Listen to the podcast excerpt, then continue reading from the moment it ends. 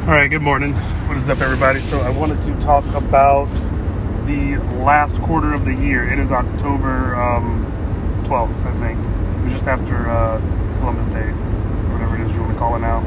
Um, Indigenous Peoples Day. I just learned about that. I don't know why. But um, after that, and we're in the last quarter of the year. And generally, what happens for most people, myself included at times, in the last quarter is exercise, nutrition behaviors, and habits. They kind of um, they get put to the back burner a little bit. Some people that have been already in it for a long time, they already know how to manage it and have a good time and still maintain a good level of health, maintain a body weight that they're happy with. Um, they do really well during this time of year. Uh, if that's you, then this probably isn't for you. Uh, maybe you can get something out of it. We'll see. Um, but what I want to talk about is in January, people always wait till January. And what happens in January is there's this big rush to the gym. Everybody goes back, and it's the same thing on repeat every year. They, they make their New Year's resolution or they set their New Year's goal. You call it whatever you want. Um, I don't think there's good and bad to how you name it if it's something that gets you going and gets you started. I think that's a good thing, first off. If you don't call it anything, but you know that it's something that you do every year. You kind of reset and get started again, and you start all over. That is awesome, and that is good for you.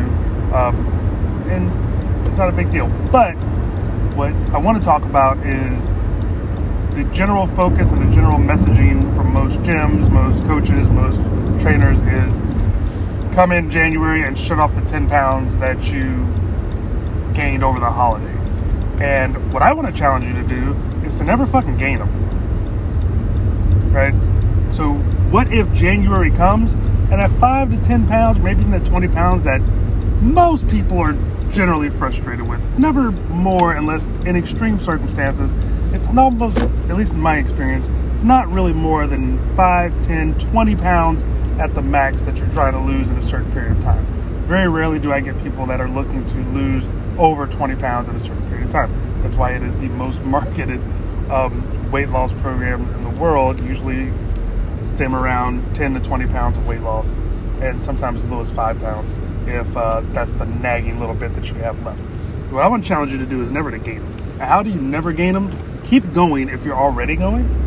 So these are some words of encouragement if you're not catching my, my energy here. Keep going if you're not uh, if you're already going. Keep going set a plan, make your schedule, and make sure that's consistent with what it is you're trying to do. But give yourself a little bit of space to um, have some good habits around the holiday time. So if you've developed good habits January through October, then this isn't going to be a challenge for you. This should be simple because you're already doing all the right things. you're already have a good hold on your sleep schedule. You already have a good hold on how much protein you're eating throughout the day.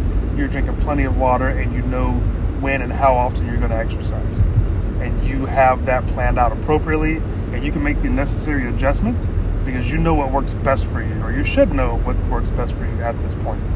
If that is not you, then start by creating habits that you can maintain throughout the holiday season.